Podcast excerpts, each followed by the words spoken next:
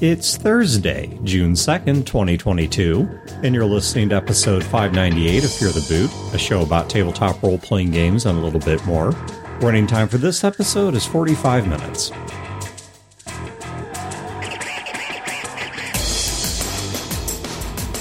Welcome to Fear the Boot. My name is Dan. I'm Brodeur. This is Julia. And this is Caleb. So, last episode, I was talking about how I was having trouble with a game master that was getting stuck up on things that really were immaterial to the game that we were playing and how we felt really boxed in and really restricted. Like the game master would only allow a very narrow band of things to work and really seemed to want us to follow some kind of script that wasn't objective based, was almost like method based. Like it's not about getting into the dragon's lair, but it's about all these reasons why your ideas for getting into the dragon's lair don't work. And he's waiting for us just to find this right action that satisfies whatever solution he was looking for. Well, between this episode and last episode, my brother-in-law Doug, he had a an ingenious solution that I want to share, which is he found a way to create a metaphor for the problem. Because you try to explain something in terms of a role playing game, the person's likely just get very defensive, or given the complexity of the game, they're going to get somewhat lost in the weeds and say, well, yeah, but the nuance or the context of this made it different. And pretty soon you lose the forest for the trees. And if you try to demonstrate it in a role playing game, even if you don't lose the forest for the trees, which you probably will, because the person's going to say, well, this little thing and this little thing made it different somehow, it still takes hours or even multiple game sessions to demonstrate the idea. And so he had this great approach. He sat down with a couple of people and he started up a game of Uno just regular card game Uno. He said, I want to kind of show you something. And so they started playing a couple rounds of Uno. And on one of the turns, the person who was the game master went and played a card. And Doug said, You can't play that card. The guy's like, Why not? And Doug says, You just can't. I don't want you to play that card right now, so you have to take it back. And so he took that card back. And so he played a different card that the rules say should be a legal card to play. And Doug said the same thing.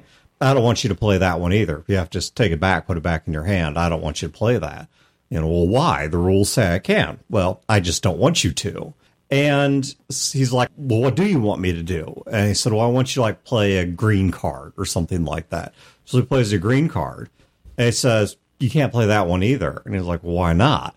So, well, because I only want you to play a green card that's like a six or higher he just kept shutting him down at every single thing he was doing and making him go through these increasingly obscure hoops. And then after doing this for a bit, he goes, Well, Mr. Miyagi said, Now imagine that's a role playing game. Do you understand why this isn't fun? It was a brilliant approach because of the fact that it took the concept and distilled it down to such a simple metaphor to such a simple way of demonstrating the problem and the frustration it creates. And one of the things I was thinking about along these lines, and by the way, you guys feel free to cut in here anywhere. You don't need to let me lecture, but I happily will.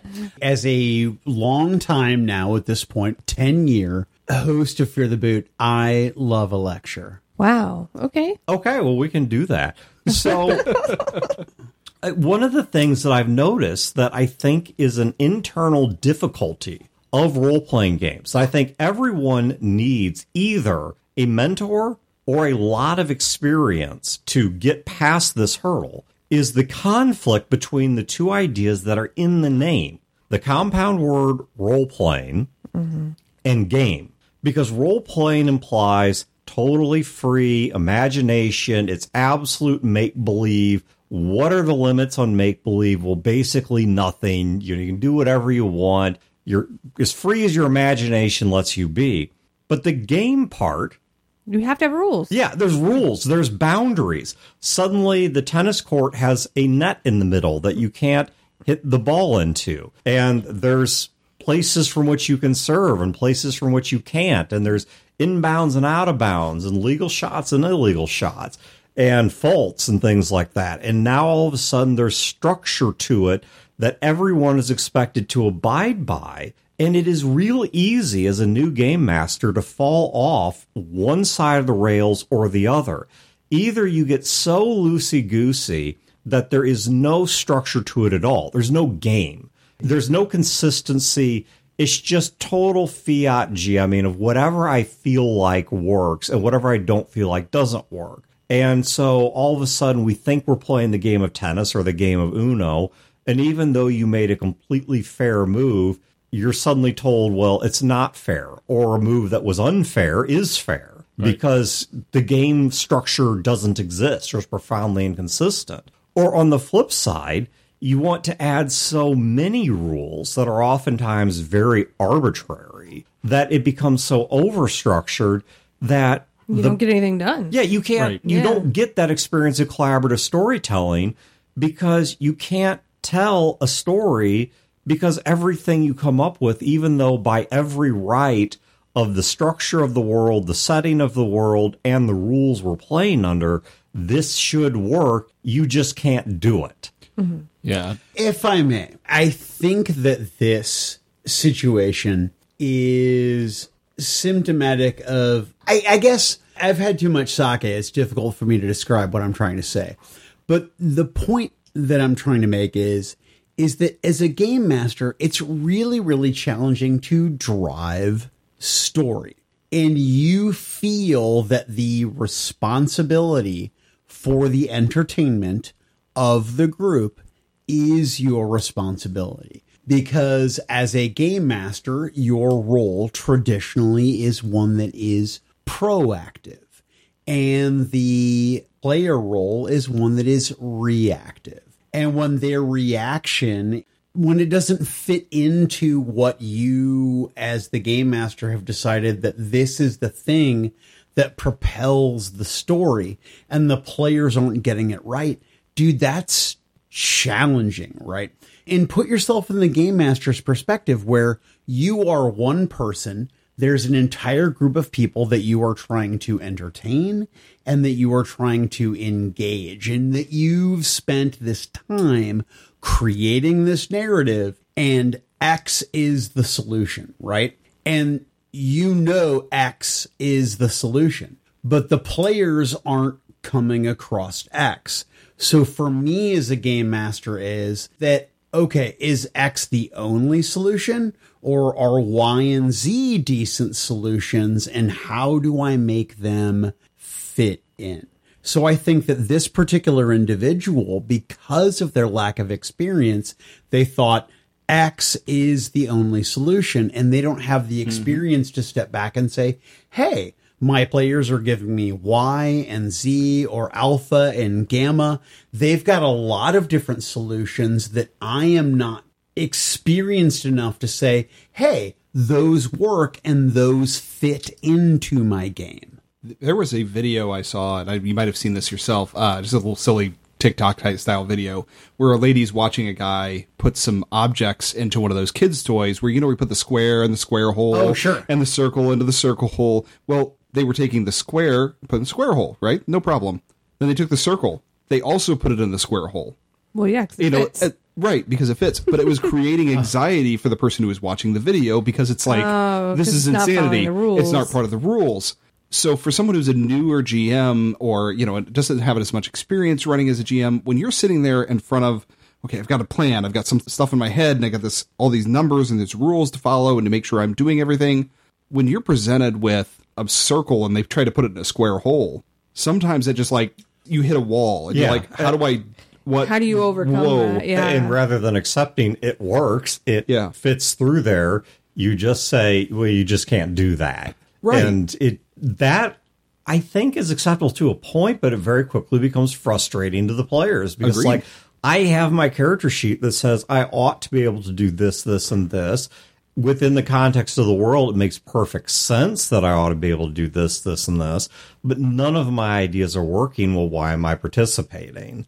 Right. And I just loved how so simplistically Doug was able to represent that idea through a different medium to mm-hmm. show the problem not in the context of a role playing game, but to show it in an object lesson that took only a matter of a couple of minutes. Well, in a very rulesy game at that, right. you know, like Uno is rules. like it wouldn't exist if it didn't. and have the, fact rules. that because no, no, it's been a while since I played it, but you have to match either number or color. Color, Is that yeah. correct? So Yep. let's say there's at a the base level. right. So let's say there's a green number four down, Yeah. and you've got a red number four. Well, the rules say you should play it, and all of a sudden you're being told no, you no, can't. can't. And It's like, well, why not? I just, I just said you can't. There's no internal reason. There's no, Mm-hmm. House rule. Yeah, Right, I yeah. just am not allowing that to work in this situation, and you know that, that captured that frustration very quickly. And Oh, it was, it was such an elegant, beautiful demonstration. But I can feel that to my core though, because I mean, I, I haven't had it happen in role playing games, I guess, because I compartmentalize it differently. But when I fight with my spouse, like, you know what I mean? I get that same feeling where it's like, no, you can't do that. And he's like, well, why not? Because I said so. Like, it's just, it's very easy to fall even outside of gaming into that same mentality. you get So flustered. you get flustered. Mm-hmm. And that's just your reaction is, oh, this is outside of what I was expecting. Well, and I, I think not always, but a lot of times, what's behind that is fear mm-hmm. that you're afraid because they're deviating from the script. And now that they're deviating from the script or the game that I've prepared or the notes that I have, well, what if this keeps careening off course and I don't have any idea what to do and I run out of story to tell and I end up looking foolish?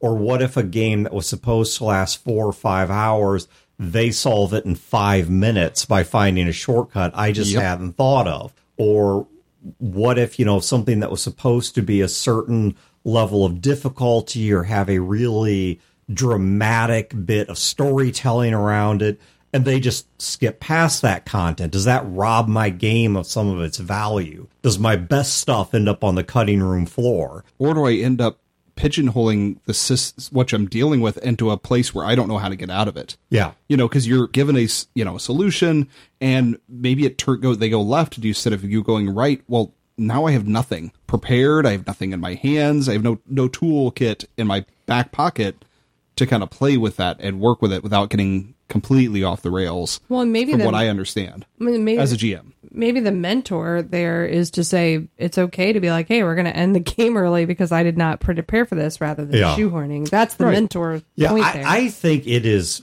at least in my opinion, it is less frustrating to the players to admit I didn't expect that and I need a moment to rethink things Right. or to grab someone at the table who's a more experienced GM and say, hey, Get can help. we, can we talk for a minute? Because I don't know how to work this now. Or to say, you know, hey, I need to take five minutes just to think about this than it is to just keep arbitrarily vetoing mm-hmm. everything the players do or throwing these obfuscations and obstructions in their path for no reason other than just to slow them down because either the players see through it or they don't but whether they see through it or not they end up in the same place they're frustrated in my entire gaming career, I have never had the wherewithal or the maturity to look at my group and say, I hadn't considered that. Mm-hmm. I wasn't prepared for that option. You know what?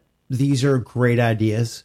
Give me five or 10 minutes to consider, you know what? I'm not sure how I want to react to that. And again, I'm not an expert. I don't know every person who's run a game, but I don't know anyone who has had the maturity and the wherewithal in that moment to say, I'm not sure how to handle this. You've never just said I have to go to the bathroom.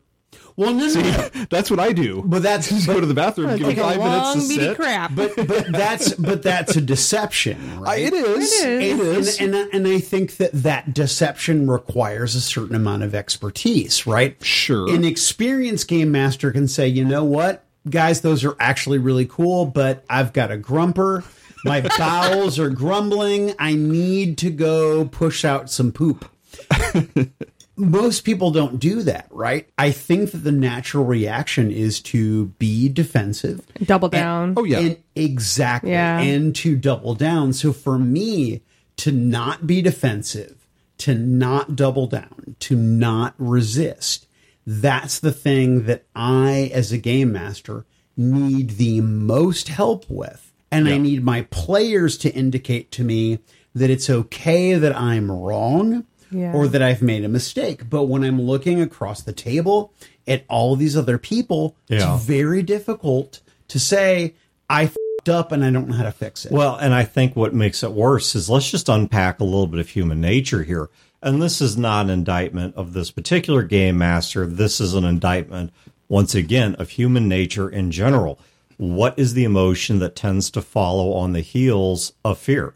Anger. Anger, mm-hmm. yeah. And so if you start feeling like you're losing control of the game and that's making you worry or feel embarrassed or feel like you're losing your material or you're losing control of the situation, oftentimes we will fall back to the emotion of anger. We'll become very defensive. Mm-hmm. Well, wait a minute. I know that you have this big magical trap, but this wall next to it's made of regular stone. I've got the stone shape spell. I just create a door and walk right through it. And it's like, well, wait a minute. There's supposed to be a big series of puzzles and encounters about trying to get the key to this door out of another room further down the dungeon that has all these encounters around it and blah, blah, blah. So you suddenly get defensive. It's like, well, this should work. Well, no, it can't because of, and then oftentimes what follows isn't a terribly cogent reason anyway, or it feels very ham fisted. Well, there's a anti magic field there for no given reason other than I need it to be there right now, and the players know they're getting obstructed. Brodeur, you said this was something that has been a struggle for you in terms of having the wherewithal to admit that you're stuck. One of the things I will say in my own favor as a GM is as terrible as my GMing was in my early days, and this was one of my issues, is I tend to wildly overscript and overlimit the group. I did do a pretty good job of admitting when they had outthought me. In the very first campaign that I ever ran, it was, you know, FASA's Star Trek game.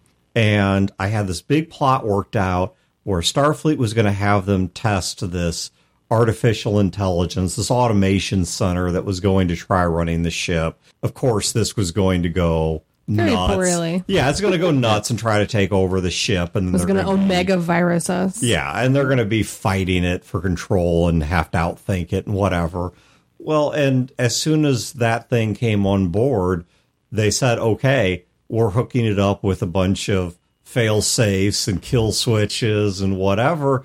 And they made the roles, and by every right, they succeeded.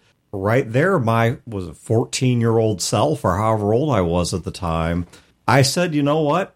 You guys just undid my plot. That's what I had written for tonight, and you guys have just fixed it before the problem ever occurred. You borked it. And I don't remember what we ended up doing. I don't remember if I came up with something else on the fly or Called it a night. Or we just called it a night or played video games. I honestly, because this was back in like 1988, so I guess I was younger than 14. I would be like Should have should have just had the Borg show up with tribbles. Yeah. But Good idea. Borgs and tribbles. well, Terrible, 88. terrible Wouldn't idea. this be before the Borg? Oh, that's true. That's true. Yeah, yeah, but uh, tribbles. Ah, yeah, the I mean, tribbles They could have just been falling out of Yeah. ceilings. What? Why did did anyone not try to fuck a tribble? Like I feel like, and I know this is not a negative episode, but I feel like that if anything was like the most quintessentially amazing masturbatory thing, asset tool, it would be to put my peen in a tribble. But anyway. What? it's like a featureless hamster. I feel like that it's just it's a furry. vagina that I can hold in two hands. That's what I feel like that a tribble is. Just- to pull this back away from tribble f***ing, I would be very curious to see personality types and being able to do what we are talking about doing. I happen to be a very confident person, so I would have no problem being like, I jacked up. Here we go. We gotta like pause or move away. You don't strike me as confident. So maybe that is something the, the difference. Do you know what I mean? Like maybe that's harder for you because you're not as confident in yourself. Yeah, and in my case, it's neither. I have low confidence, but I'm a big compromiser. Yes. I would I'm that sooner. too. I mean, I will not let myself be walked all over like a doormat, but up to a certain point, I would rather just cede territory than fight over Right. something that doesn't matter. And rather than have that conflict of the players being like, "What the hell?" Yeah. So Yeah. rather than I see. I see rile up the players, it just be like, yeah, that worked, and I just got to take this one on the nose. I don't have an answer for it. Mm-hmm. You see, that's where I am not confident and adversarial. Is that I, as a game master, will say things like, okay, I won't say them, but I will think them, that somebody else's idea is dumb and that I don't like it. Okay. And that I want to move on to a not dumb idea. I see. Bruno, I think we need to change your saying from "there's no dysfunction at my table because I don't allow it" to "there's no dysfunction at my table because I can't stand the competition." Oh, That's a little too Hmm. spicy. That's a little too real, a little too cutting. I don't think I can do that because it's so yours comes from a arrogance situation. okay, all right. I'm going to say something because I'm really drunk. I'm going to say something that I I would not normally admit, but I'm a creative guy, and oftentimes my ideas aren't shitty like other people's. Oh, And, and I get why you get along with my husband. and You guys have that in common. And sometimes I don't want to deal with somebody else's stupid idea. Is that why you GM more than you? Yes, Ah. yes, that is actually, absolutely true. I can kind of relate. I, I'm just yeah. I roll with punches. I, I'm just kind of good though at like saying, "Okay, that's nice," and patting somebody on the head, and then doing the right thing anyway, which is something I learned at my jobs because people hire me because of my expertise in certain areas. And then when they ask me a question about the area of expertise they hired me to be an expert on, they don't listen to my answers. And so I've gotten very good at just like it used to really piss me off, but I've gotten really good at just saying nothing or very little and then doing what needs to be done anyway. but Right. here's what I will say.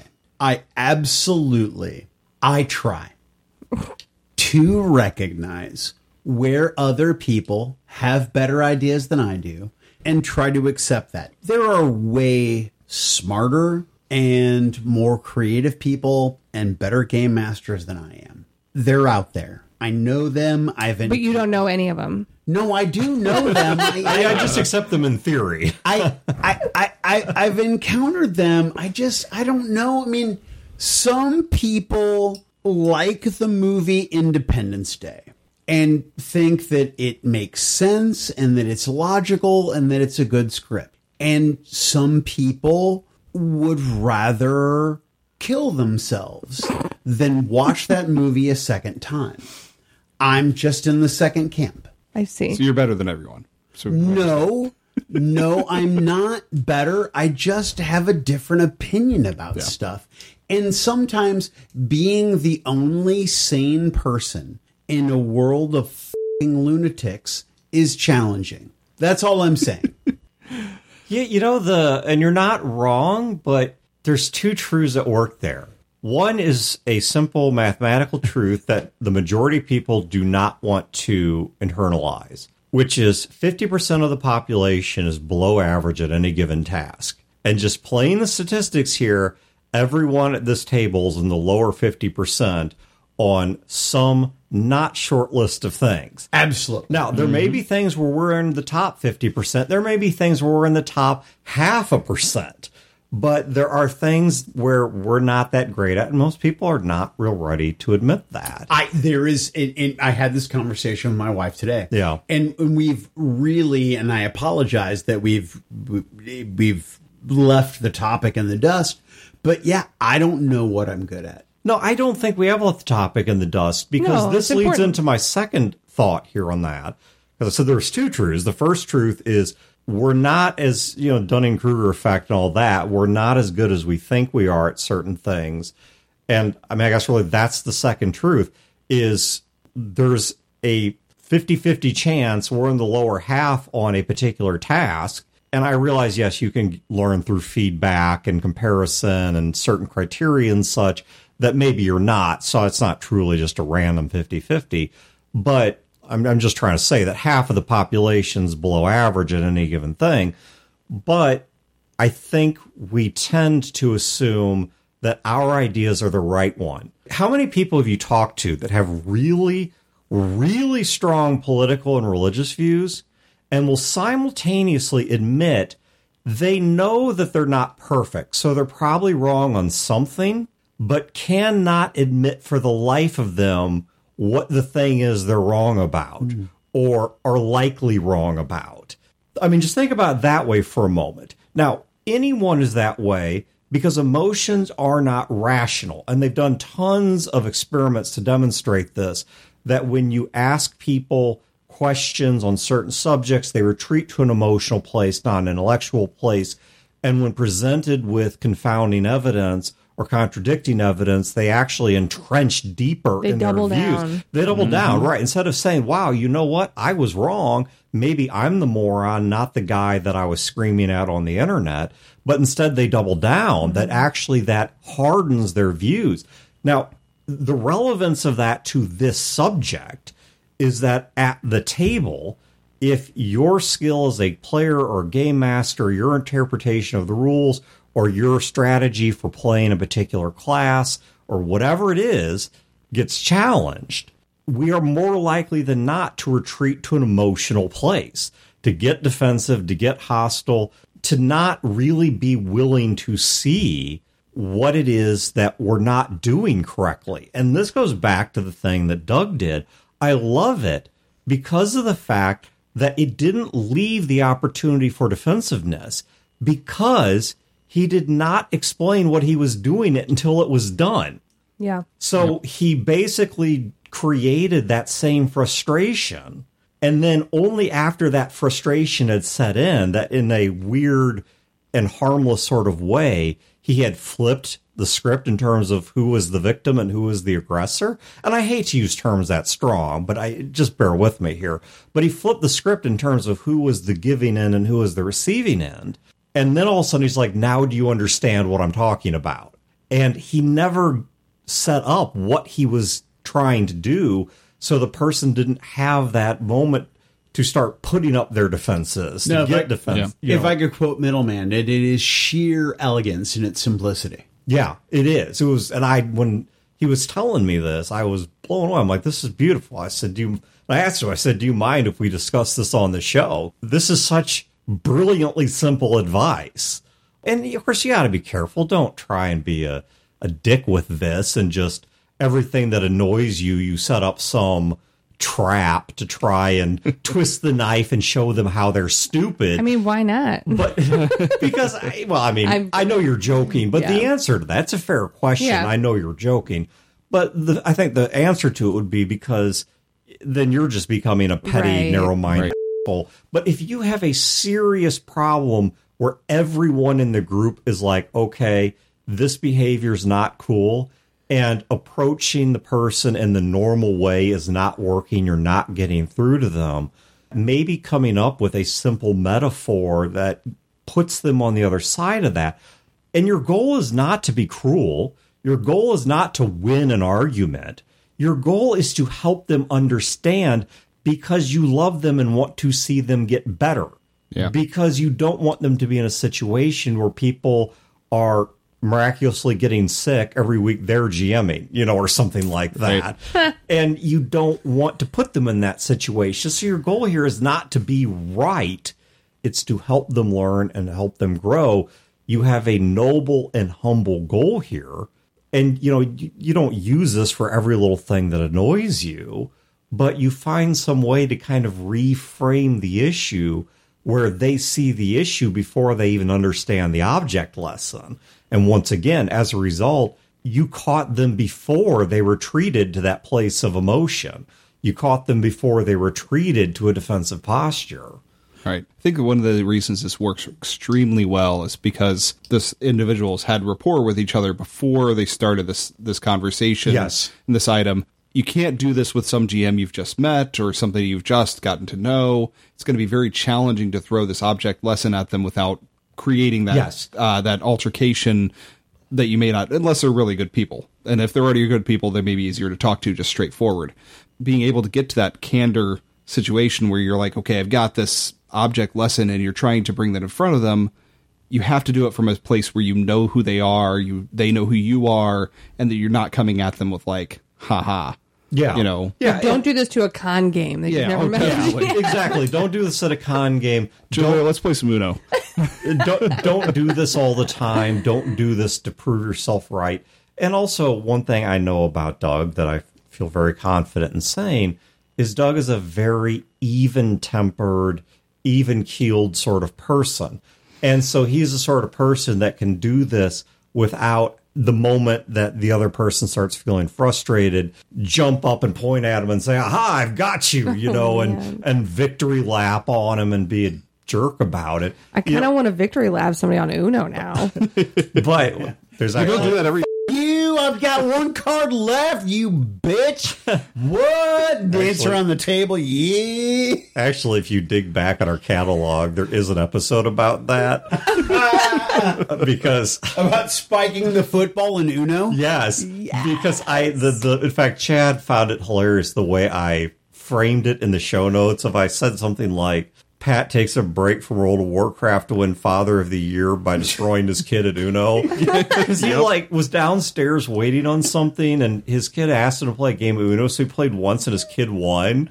And that bothered Pat to the point that he would not go back upstairs to World of Warcraft until he beat him in like four consecutive games, oh my goodness. just to make a oh. point. Terrible. But but you know the point is that Uh, that's the kind of child abuse I can get behind. but you know the, the point is that you cannot walk in with that kind of attitude. Like any tool in the toolbox you can misuse this one. Oh, yeah. and you can use it just for the sake of not trying to help them but to make yourself right or to demean them or to nitpick every little thing you disagree with. Because let's go back to what i was talking about before. Maybe you're in the wrong and in this case, the whole group was feeling the frustration and it was of one mind on this. Right. And so I feel fairly confident saying we had the right of it. And he found a very gentle way to convey that. But if you lose the plot on any of those factors, you've just become the villain, is all you've done. Mm-hmm. I have to say, as someone who speaks on the mics, oftentimes I forget that sometimes the people listening to the show may not have the level of experience game mastering as other people. And I feel like because I've been doing it for a long time and we've all been gaming for a long time, that when I'm talking to the audience, I'm talking to people that may already have had the answers. But to the new game master, to somebody who hasn't had this issue before, who had a solution to a problem and said, This is the solution to the problem. And until the players to deduce that solution to the problem, they're not going to get from point A to point B. I think for me, if I was talking to me as a game master from years ago, the advice would be look, if your players present you with a solution to a problem, don't deny that one solution. Even if it's a railroad, you're always laying track ahead of them. And as long as they don't see you laying track, nobody gives a shit, right? That it's a railroad. As long as the track is camouflaged. And I think that in this situation, when you present a solution to the game master and the game master hits you with no, no, no, no, no, I think that what the game master should say is, okay, the party has presented me with a solution. What's the next impediment? What is the next challenge? So that it's not a super easy thing for them. It's not a one and done simple solution, but I need to reward the players for coming up with an idea that is strong. It makes sense. It should be successful. Let me give them that victory and then pull the rug out one more time by giving them another impediment, another Yeah. complication, and then letting them figure out that complication, right? Because it's mm-hmm. not about beating me. It's about downbeats and upbeats and mm-hmm. downbeats Yeah. and upbeats. You came up with a clever way past the door. Okay, you got a clever way past the door. Now you're in another chamber. Now you're in another chamber, and you know what? Maybe there was not originally any monsters in that chamber, but now there are because, like you said, it's about laying track. I, I think one of the ways that I would look at is in playing a video game. If you give me a video game and say, Dan, this is a game you can play for 40 hours, 80 hours, 120 hours, and you know, it's that long of a game, to me, this is good entertainment for my money, and I typically enjoy those games. That's very different than saying, Dan, here's a 10 hour game, but you are going to fail so much at one or more of the encounters that it will take you 40, 80, 120 hours to ever beat this game. Oh no. I mean, this is the difference between something like, say, Fallout 4 or Mass Effect or Witcher or something like that. And a game like, you know, and I'm not bashing on the Dark Souls series because Yeah. for some people that's their jam. but it's hard. Yeah. Yeah, but for me, the idea of a 10, 20 hour game that takes me 80 hours to beat because I just get killed and killed and killed and killed and killed. That's a very, and that's probably not the best example because I mm-hmm. realize that title, the difficulty is its selling point. Right. But, Right. And I'm not coming up with the examples, but I Well, know. just playing any of those games on the extra hard mode. Well, okay, Right. let me give one that this is going way back, but I remember from some years back where I got stuck forever in the game Ultima 8 because I hmm. could not find my way through this one massive, endless, entirely overstayed its welcome dungeon. And you didn't have the guidebook. Yeah, and I didn't Oh, have the yeah. guidebook, and I no couldn't Googles. figure out how to get out of there or where I game was, genie. and Yeah. it just went on and on and on. And what was supposed to have been a couple of hour jaunt through this little dungeon turned into days of frustration. And I quit playing the game. And I only went back to it later when someone loaned me the tip book or something. And I figured out Right. what it was I was supposed to do. But that's very different than a game where you're going through that much genuine content. Right. And given enough time, I could come up with other games that had that one fight that was just total BS. Myst and Riven, those kind of games where they had complicated puzzles that were so deep that if you missed some little bit, you had to you you needed Yeah. the guidebook half the time. Yeah. They were solvable. If you missed one thing, you were you had to spend hours going to search for that one clue bit, and there wasn't a way to like get that clue again. And in a real like an RPG where you can get replaced, a GM can go, okay, where's that clue again in a different place Yeah. with GMing, you can modulate. I, I do this a lot. I have a, I have beats. I have a you know an idea that I have in my head of here's a complication that's going to come in in place. But if they skip past that town, I can just place it in a different area and find a reason why that is not the, you know is in the new area.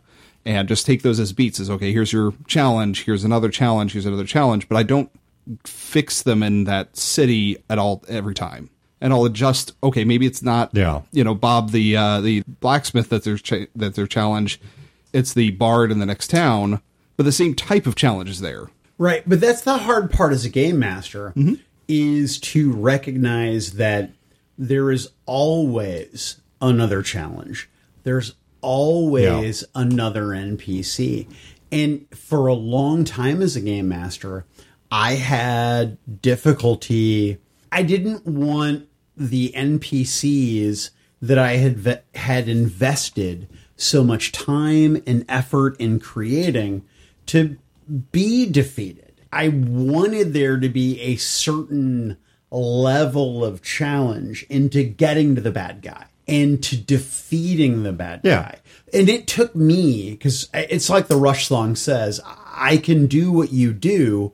It, it just takes me longer, right?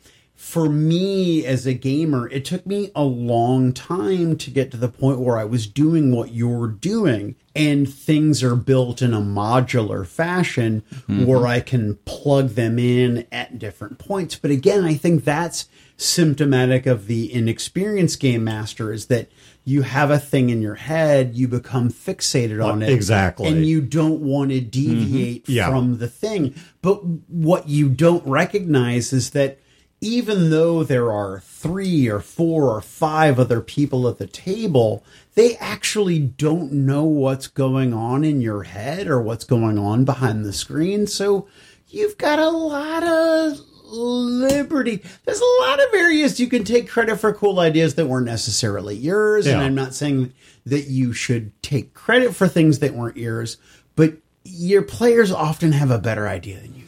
Yeah, it's like you described that you become so fixated on an experience that you had planned that you don't see the bigger picture. You lose sight of any possible solution because of how narrowly your view is locked in on the fact. Let's go back to that Star Trek game I was talking about. Well, it was, it was supposed to be this big thing of them having this epic battle of wits against a computer that's taken over their ship and now they've put all these fail safes in place to where that's not realistically going to happen. So I just threw up my hands and didn't know what to do. As a more mature GM, well, okay, I can already tell you some ideas of what I should have done. They get all their fail safes in place and they work. I don't take that victory away from them. But what happens instead is while they're out in the middle of nowhere putting this thing through its paces, suddenly a Romulan ship decloaks and steals it and runs off with Federation AI technology. Now you've got a brand new problem. Or even worse, the Romulans hook up the AI and it does exactly what it's supposed to do. It works brilliantly and cooperatively. And now you Against have you. against you, and now suddenly you have this Romulan ship out there stalking around that has a superhuman level of intellect and perfection to it. And so the fact that it wasn't villainous at all becomes the problem. And so there's all these different ways you could go with it. Now, see, I am on this fucking wank tangent, right? of a ship that has a concept of self preservation, not the crew. Yeah. But the Well, that's a third story. Ship itself, does it want to get its ass kicked? No. Yeah, it's does it want to die? No. But does it want to be victorious and kick the shit out of others? Absolutely. Well, yeah, especially if you guys know its weaknesses and knew how to put lockdowns on it, and the inventor of the AI is on your ship, maybe to self preserve, it has to kill you before it can feel safe. And so there's a third or fourth possible story of the ship is no kinder to the Romulans than it was to you. Because the crew is But an infection. The crew is a disease that Yeah. needs to be purged. now it becomes I'm my own- own entity, and these are things in my body that I Yeah. need and to so be now it rid becomes of. its own fiction. Just turn off the oxygen. Oh, awesome. So now it becomes, it becomes its own uh, faction. And so now you have another rail to it. The Just Romulans are out the dead frozen crew from the vacuous into It has a transporter. It Yeah, just- beams the Romulans oh onto my your ship. Oh my god, ship. I'm a bad Star Trek you don't even have to beam them in full size original Versions. particles. well, or they could just do be it, or do it. Create a problem by beaming the Romulan crew could be with their disruptors aboard the Federation ship. All right, true. all right. Super Let mayhem aggressive AI. That's the Star Trek I want. I want just the, these organics. It's like Omega Virus, Yeah. a board game, but Star Trek. Exactly. Because Yeah, organics, security breach. Organics are the problem. Yeah, no, there was a Star Trek episode that was somewhat along these lines where I think it was something called Nomad that took over the ship. It was one of the original oh, series Oh, episodes Yeah, I where this thing read called. Nomad, I think, took over the ship and they couldn't unplug it and whatever. But anyway, that's where we'll leave this one. There's some feedback somebody left on one of our shows that we were going to come back to next episode. So, Leif, I'm assuming that's how your name is pronounced. If you want it pronounced some other way, let me know. But, Leif, we're going to come back to your Patreon comment. this isn't a Brodeur hate follow. No, no, no. This is not a Rotor Hate follow. And uh, talk about preferential treatment to the player versus the GM versus how do you strike that balance. And we're going to do a game called the 5149 game. So uh, well, that's what we'll do next time. As for everyone else, you guys have a great week and great games, and we will catch you next time. Butt stuff. This has been a production of Fear the Boot, copyright 2022. Listeners are free to use this episode in a non commercial endeavor so long as credit is provided to feartheboot.com. You can find previous episodes and other resources at feartheboot.com. If you wish to support this show and its related endeavors, you can do so at patreon.com slash feartheboot.